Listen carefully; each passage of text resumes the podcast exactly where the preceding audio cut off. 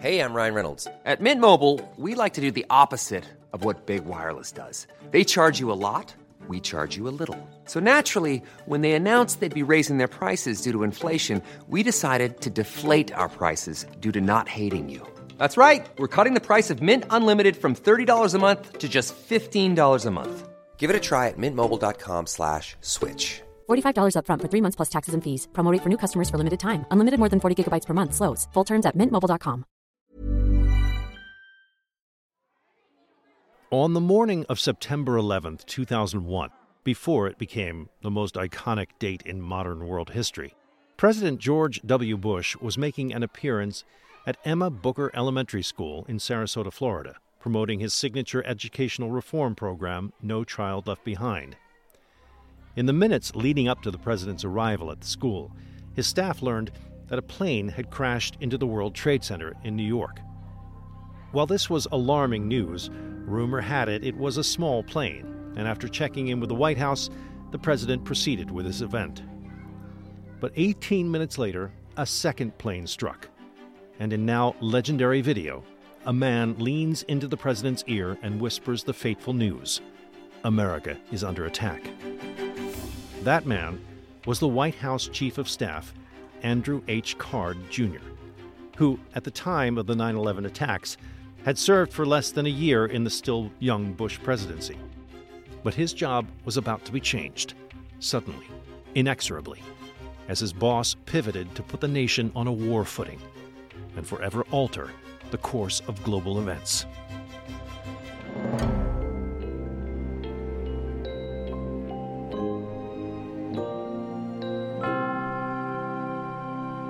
Hello, everyone. I'm Don Wildman. Welcome to American History Hit. Nice of you to join us.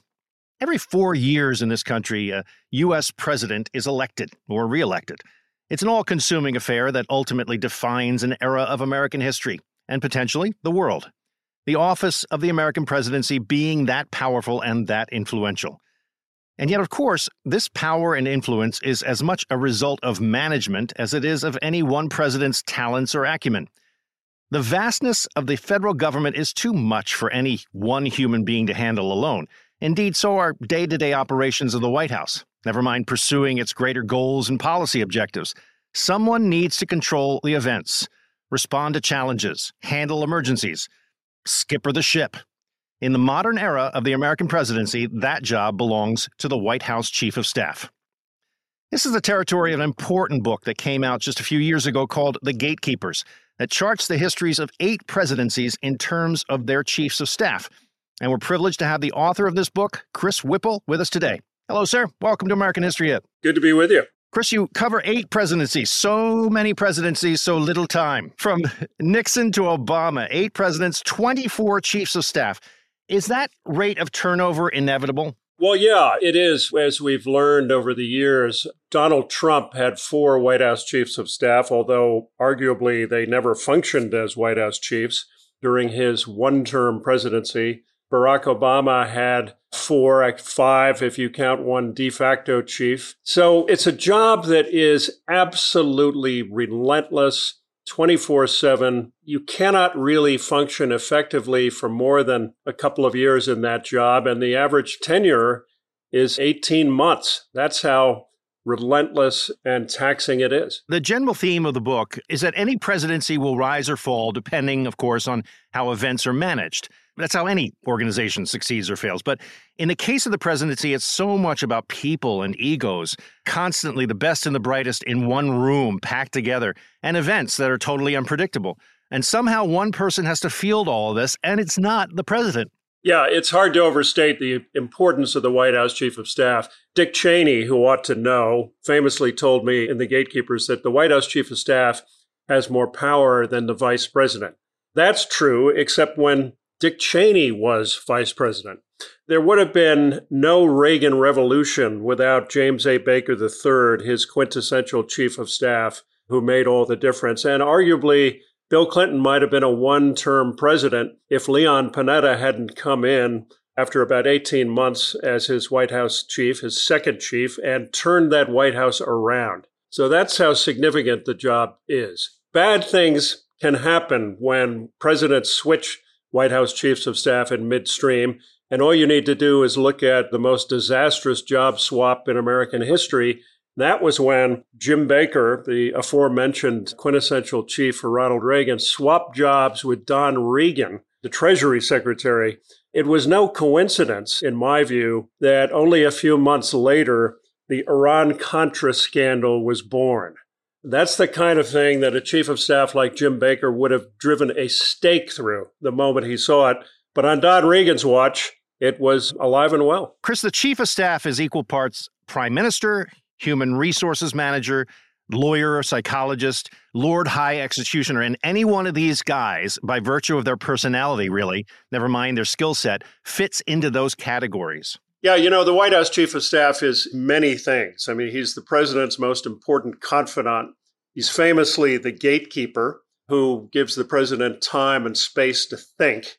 He's in charge of the administration's communication, making sure everybody is on the same page every day. But most importantly, the White House chief is in charge of executing the president's agenda and telling him what he doesn't want to hear. And that last part is the most important responsibility of any chief of staff. And presidents who have chiefs who can tell them hard truths tend to do well, and those who don't suffer the consequences. In my book, Harry Truman's really the first modern president. He renovates the White House, for one thing. But Eisenhower is the first to use a chief of staff per se. This was based on his military years as a general, I suppose, staff of officers and so forth. Yeah, you know, Harry Truman had an aide named John Steelman who called himself White House chief of staff, but I really think it began with Eisenhower. Sherman Adams was his famously gruff, tough White House chief of staff. They called him the abominable no man because he had to use that word a hell of a lot. There was a joke back during those years, during the Eisenhower administration, that went like this Wouldn't it be terrible if Eisenhower died and Nixon became president?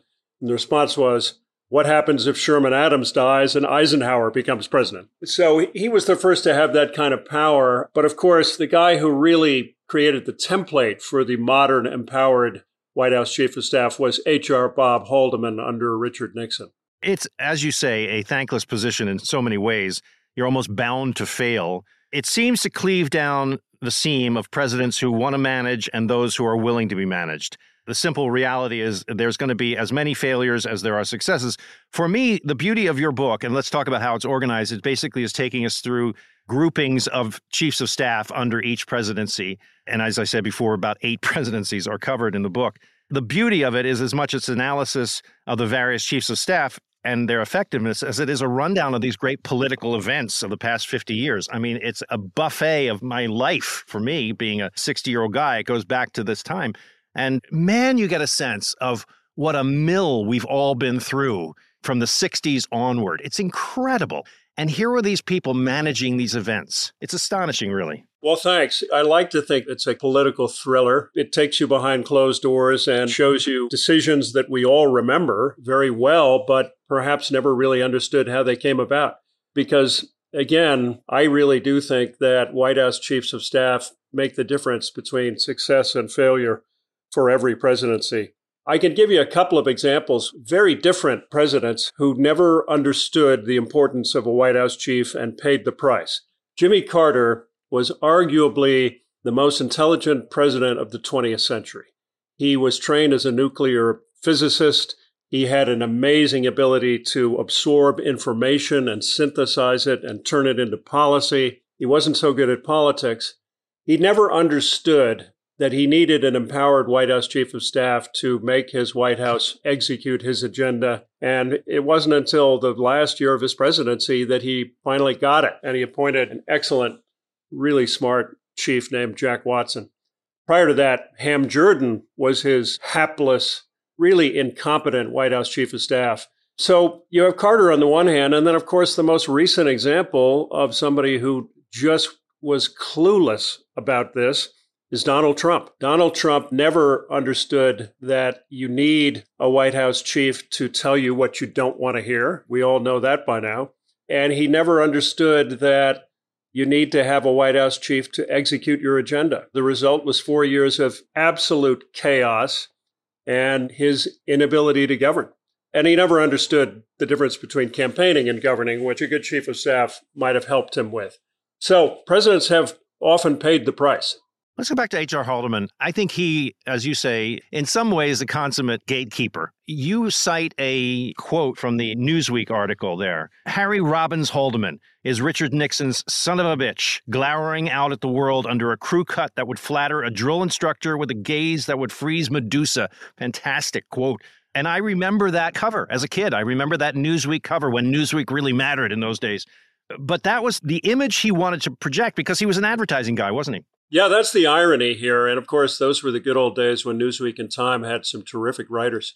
But the irony about H.R. Haldeman is that he obviously became the poster boy for the biggest political scandal in American history up to that time, the Watergate scandal. And yet, the irony is that Haldeman really created the template for the modern, empowered White House chief of staff and it's a template that presidents have followed ever since or paid the price when they haven't. If you talk to all the living White House chiefs of staff, as I have, with the exception of Mark Meadows and John Kelly, they will tell you to a person that Haldeman really wrote the book on how to be a chief of staff. He thought obsessively about how the White House ought to function. Of course, he was Nixon's quote unquote pluperfect son of a bitch and you don't have to be to be a good chief. In fact, that's actually a mistake. But Haldeman created that model that presidents have followed more or less successfully since. There's a pit bull quality to this, especially Haldeman guy, as in guarding the president from undue access and so forth. But they're also really responsible for guiding policy,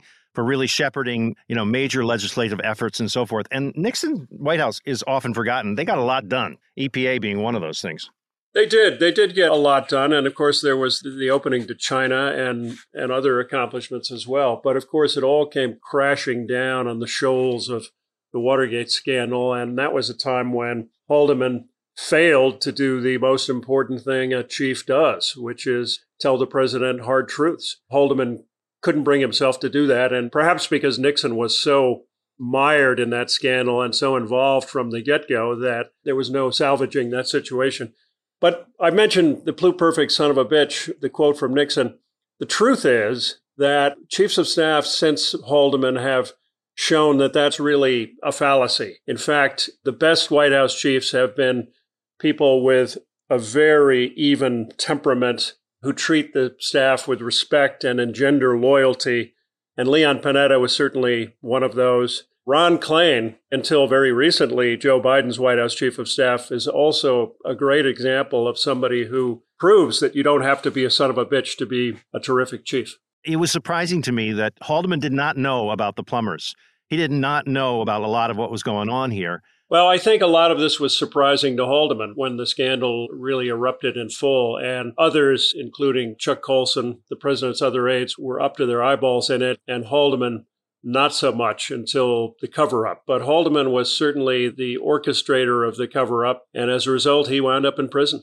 He goes the distance with him, making his boss happy, all the way to jail. I thought when we moved to Ford's White House, we'd see more of a reflection of what Nixon was with his cabinet holdovers, and a lot of that White House came with him. But it was quite the opposite from a management standpoint, mostly because Nixon resigns and there's no traditional transition, really. You have Al Haig. This guy was such a big part of life back then and a real mercurial fella. Now, he's the acting chief of staff. And Ford is a guy who wants a kind of open door policy like he had in Congress. Doesn't work. You call it the spokes of the wheel. Yeah, it was a complete disaster. What happened was that Jerry Ford was thrust into the presidency. Famously, he was the accidental president, suddenly having to get up to speed very quickly. Al Haig, Nixon's final chief of staff, was still there. Ford had this notion that he could have a White House based on this model called the spokes of the wheel, meaning with Ford at the center and eight or nine senior aides coming and going willy nilly whenever they felt like it having equal access to the president. Well, it was just a complete fiasco from the beginning. And Ford, within about a month, felt overwhelmed. Nobody was in charge. He felt that he was governing by fire hose. So he brought in his old friend, a young guy named Donald Rumsfeld. Rumsfeld had been ambassador to NATO. He came in, said, I'll do it, but only if I'm empowered. Forget about spokes of the wheel. I'm going to be a gatekeeper and I'm going to organize this place. And Ford gave him that authority. And he ran a tight ship. He was succeeded by a kid named Dick Cheney, who was 34 years old, When Rumsfeld became Secretary of Defense, Dick Cheney became Ford's chief of staff. And at that point, the notion of the spokes of the wheel had become such a joke within the White House that when Ford lost to Jimmy Carter and Cheney was in the White House for his last day, the staff gave him a present, and it was a mangled bicycle wheel with every spoke broken, which Cheney thought was hilarious. And instead of taking it home and putting it in the garage, he left it on his desk and wrote a note to his successor, Hamilton Jordan. And the note read, Dear Hamilton, beware the spokes of the wheel. Dick Cheney. Interesting. This is the first time I ever heard that phrase uh, reading your book.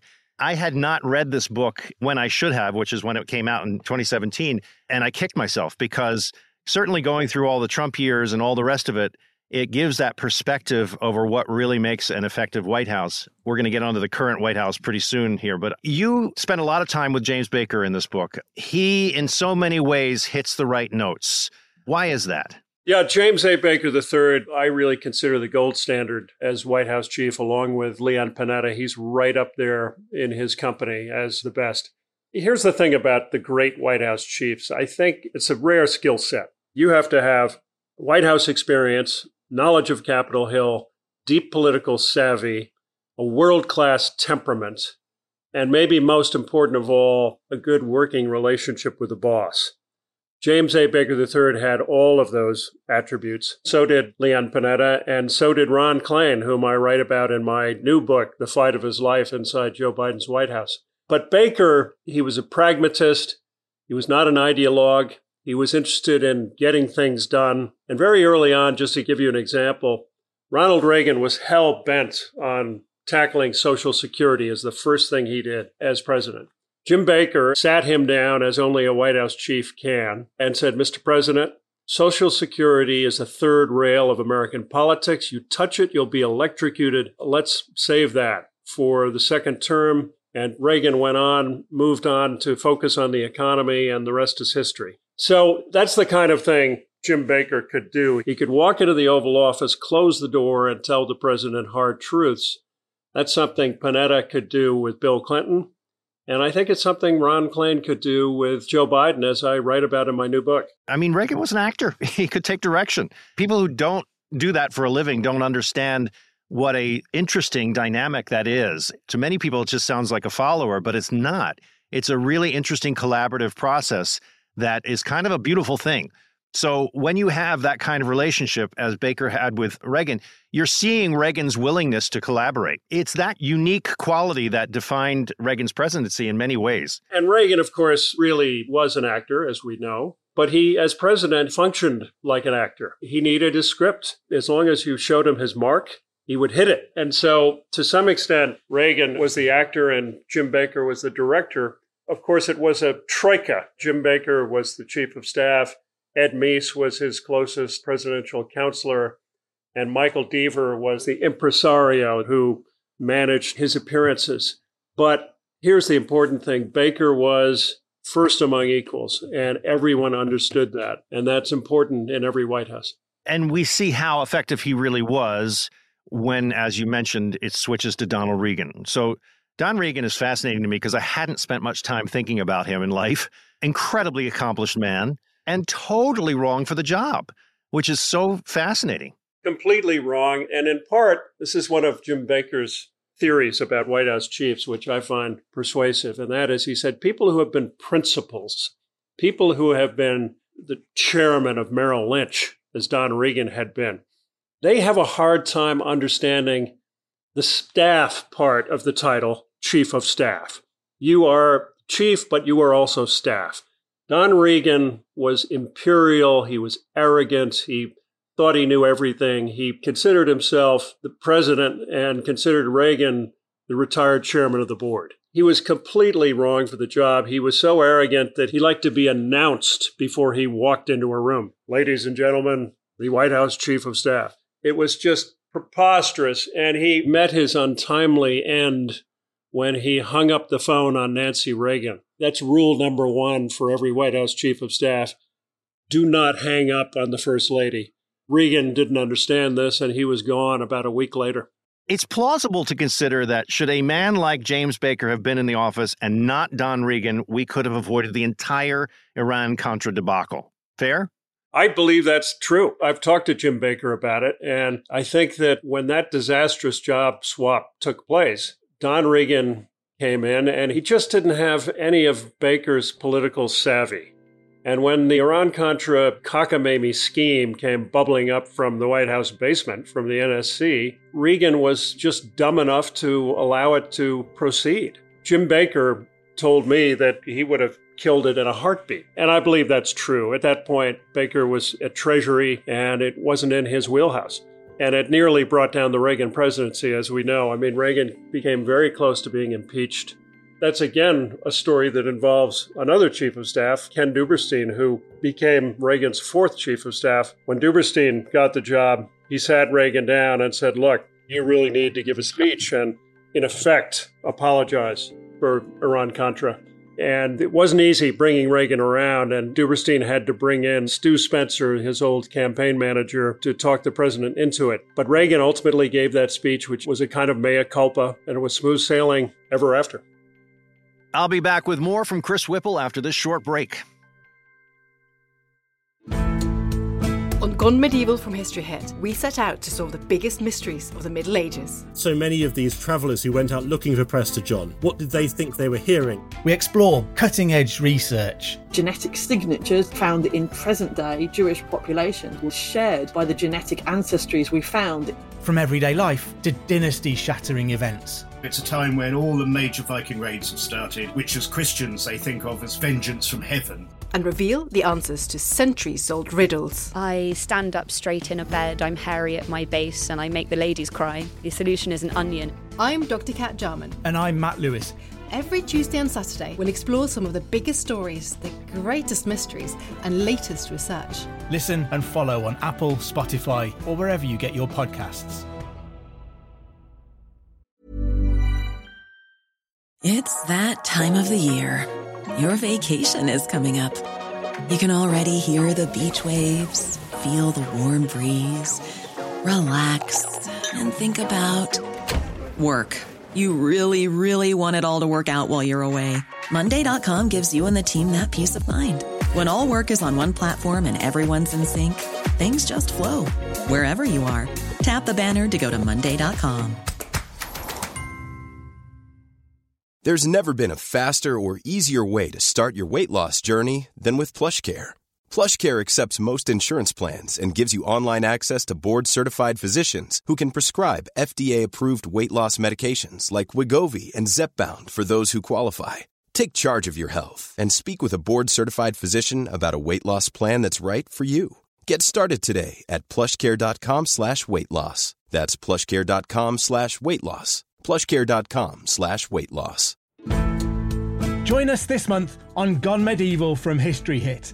I'm Matt Lewis. And I'm Eleanor Janega. This April, dive into our special mini-series. With the help of leading experts, we're tracing the foundations of England by exploring the country's most powerful Anglo Saxon kingdoms. We'll be looking at Northumbria, Mercia, and Wessex, as well as the rulers and their councils who helped shape a nation. Make sure to get every episode by listening and following Gone Medieval from History Hit, wherever you get your podcasts.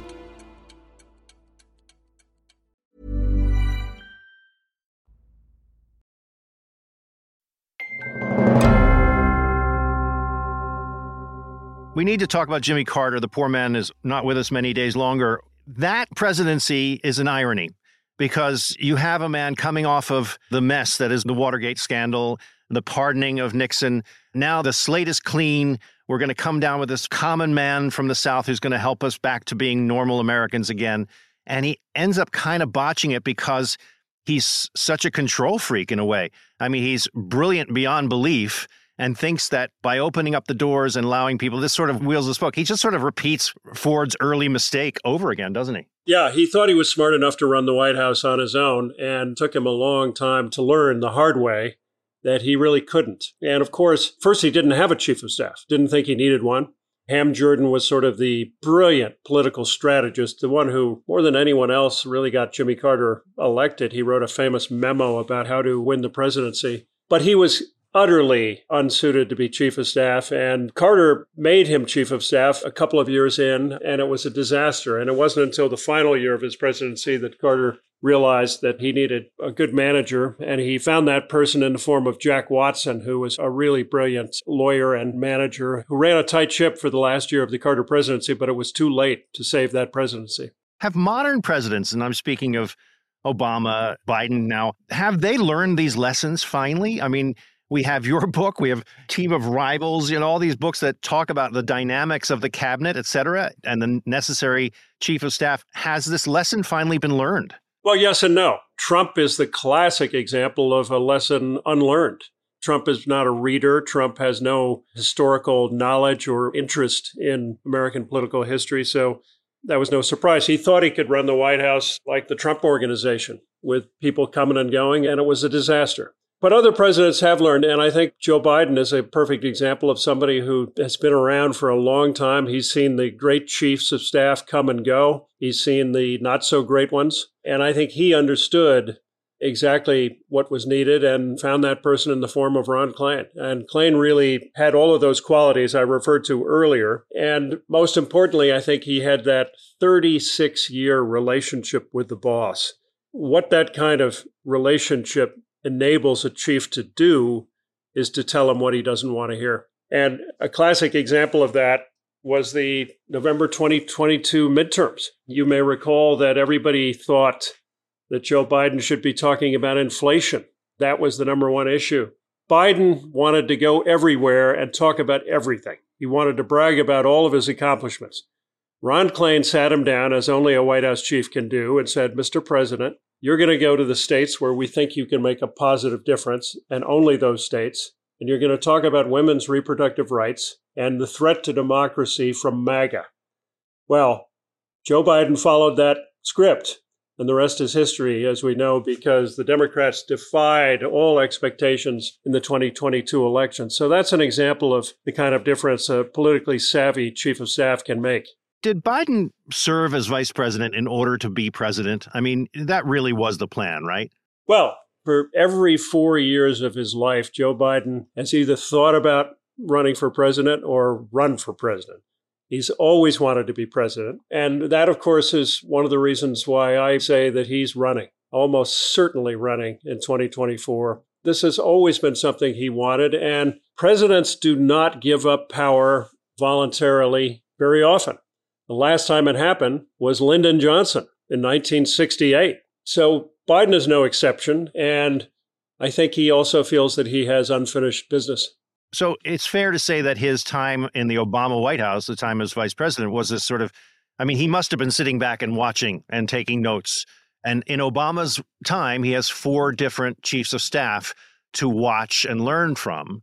How much of those lessons did he take into his presidency? Well, I think he certainly observed Obama's White House chiefs very closely. I mean, first there was Rahm Emanuel, the hard charging taskmaster. He was followed by Bill Daley, who was not so successful, who was followed by Jack Lew, the former Treasury Secretary, and then finally Dennis McDonough for uh, Obama's second term. So he certainly observed those guys, but Panetta's been around for so long that he's seen them all. He saw Jim Baker. He saw Leon Panetta. He's observed this for a long time, and I think he took those lessons to heart. Which I guess is the story of any successful person the ability to incorporate what you've learned and so forth. But to be a president is this amazing ego trip. It's an insane job.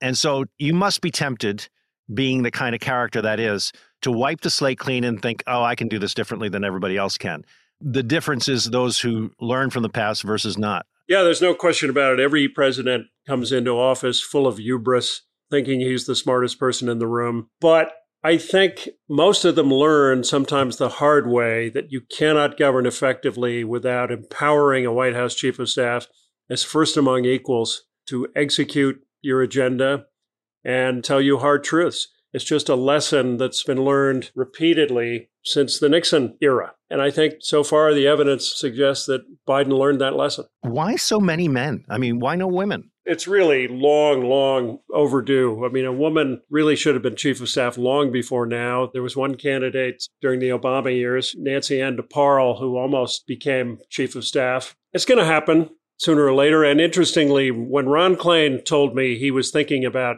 resigning, this was nine months into Joe Biden's presidency. That's how taxing and exhausting this job is. He said he thought Joe Biden might choose a woman as his second chief. Well, that didn't happen. He wound up choosing Jeff Zients. The book was reissued in 2018 with a chapter about Trump and Reince Priebus. What did we not see about that guy that you learned about? Was he trying harder than we thought? Well, for openers, I'll never forget going to see Reince Priebus for the first time. We met at a restaurant, really hadn't done any interviews up to that time. And the first thing he said to me, and of course that was all off the record at that point, was, Chris, take everything you've heard and multiply it by 50. Wow. He wanted me to know that it was worse than I could possibly imagine inside the Trump White House. And of course, oceans of ink have been written about Trump's final days. So now we know. But Reince Priebus knew from the get go that it was mission impossible. I'm not sure why he took the job, but maybe that's a job that hardly anyone can resist when it's offered. Priebus suffered from the same delusion that every other Trump chief has probably had, which is that the job would somehow change the man. That never happened. Half of America felt that way too. Before we get on to Joe Biden, I just want to talk about the epilogue of the book. I mean, as it said, it was written in 2016. What a more innocent time. I mean, Trump had not yet arrived in the White House. There had been no Russian meddling no impeachments, January 6th. I mean, God, it's amazing what happened over that period of time. And you write, hopefully, kind of in the spirit of Ronald Reagan, where a decent actor has a chance of being a great president if he has the likes of a James Baker running the office. The ineffectiveness of Trump's first two years when he had both houses of Congress, that blame sits with Trump or Priebus, do you think? It sits with Trump, ultimately, because Trump, of course, had no intention of empowering a White House chief of staff, and he had absolutely no ability to govern whatsoever. I mean, he never understood the difference between campaigning and governing. I wrote in the epilogue if Donald Trump wants to have any chance of governing effectively, he will stop listening to the conspiracy theorists and he'll empower a White House chief of staff and take his advice. That never happened. And it ultimately culminated in a chief of staff named Mark Meadows. And there used to be stiff competition for the title of worst chief of staff in modern history. Don Regan was a contender, Ham Jordan was a contender, but that title is owned lock, stock, and barrel by Mark Meadows. He's left them all in the dust. He's the chief of staff that Trump always wanted but never could find until the end. A complete sycophant I described Meadows as not so much a chief of staff as a glad handing maitre d'. There was no presidential command, no matter how sketchy or illegal, that Meadows wouldn't happily carry out. So he owns the title. So the new book, Joe Biden, The Fight of His Life. What's the fight? Why that in the title? Well, I think you could describe Joe Biden's entire life as a fight against adversity, tragedy, bad luck. He lost his wife and infant daughter in a car crash. He lost his son to a brain tumor. He lost two presidential campaigns. His father always said, Get up. And he did. And he ultimately finally won the presidency, facing the most daunting challenges really since FDR's presidency only then to be confronted by a Russian tyrant invading a democracy in the heart of Europe, thereby threatening Western democracy and raising the prospect of nuclear war. That, I argue, is the fight of Joe Biden's life. I think he sees himself as the carryover or the link to an old style of governing, you know, a traditional style of governing in the White House, and hoping to bring that back and sort of reprofessionalize the whole business? Well, he certainly wanted to restore the soul of America, as he put it, and some normalcy after the Trump chaos. I really see his presidency as a political thriller in three acts. The first act is the unbelievably fraught transition from Trump to Biden, which of course was the bloodiest since the Civil War and almost didn't happen. And I have the untold story in my book about just how close that transition came to not happening and how it depended on one obscure Trump staffer, a deputy White House chief, who kept the wheels of the transition turning against all odds.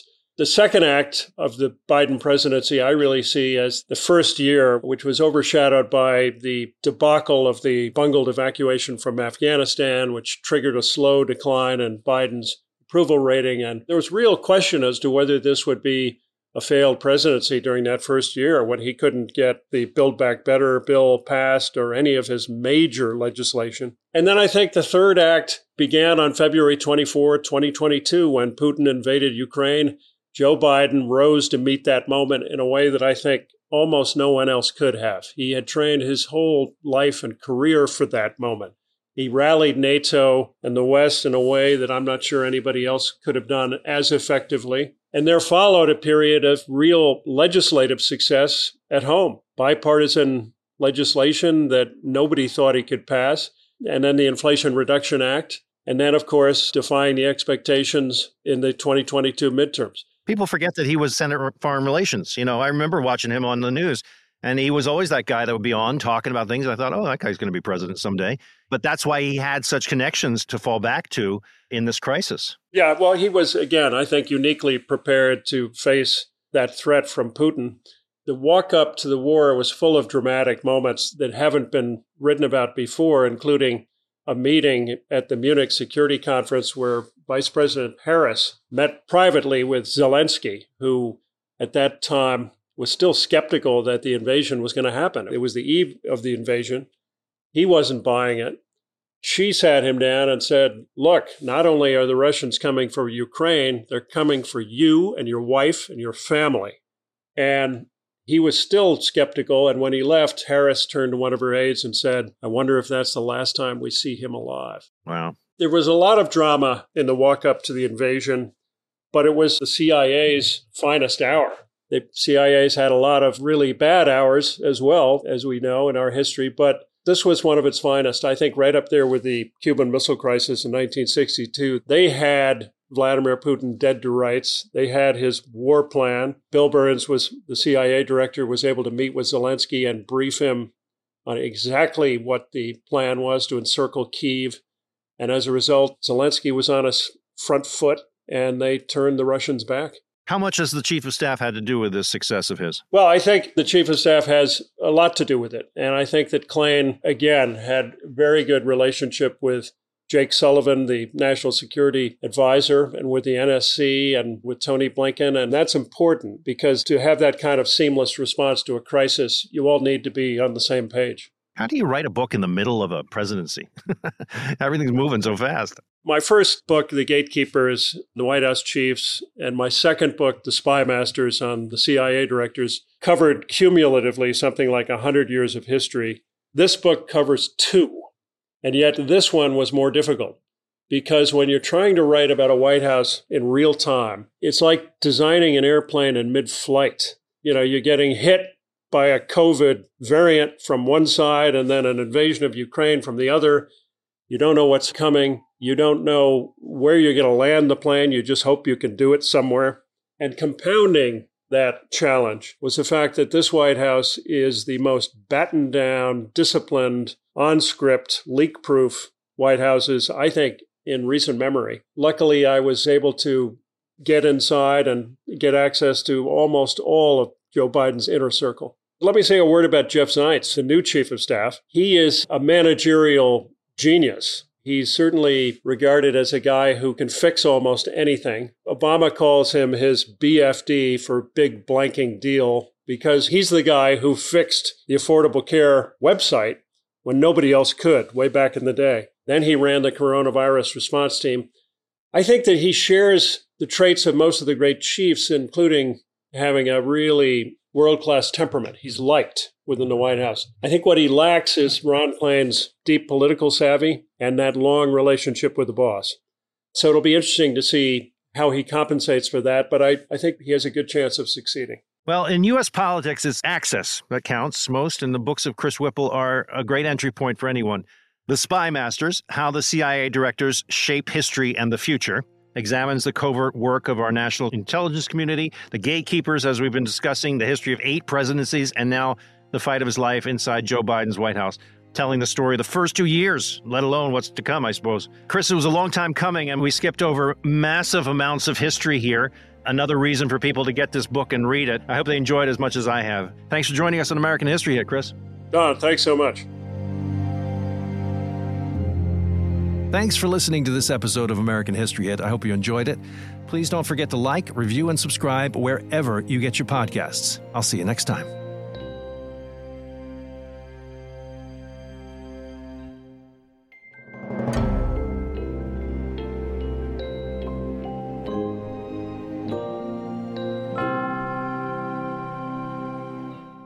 This podcast includes music from Epidemic Sound. Thank you for listening to this episode of American History Hit. Please follow this show wherever you get your podcasts. It really helps us, and you'll be doing us a big favor. Don't forget, you can also listen to all these podcasts ad-free and watch hundreds of documentaries when you subscribe at historyhit.com/slash-subscribe. As a special gift, you'll also get your first three months for just $1 a month when you use code American History at checkout.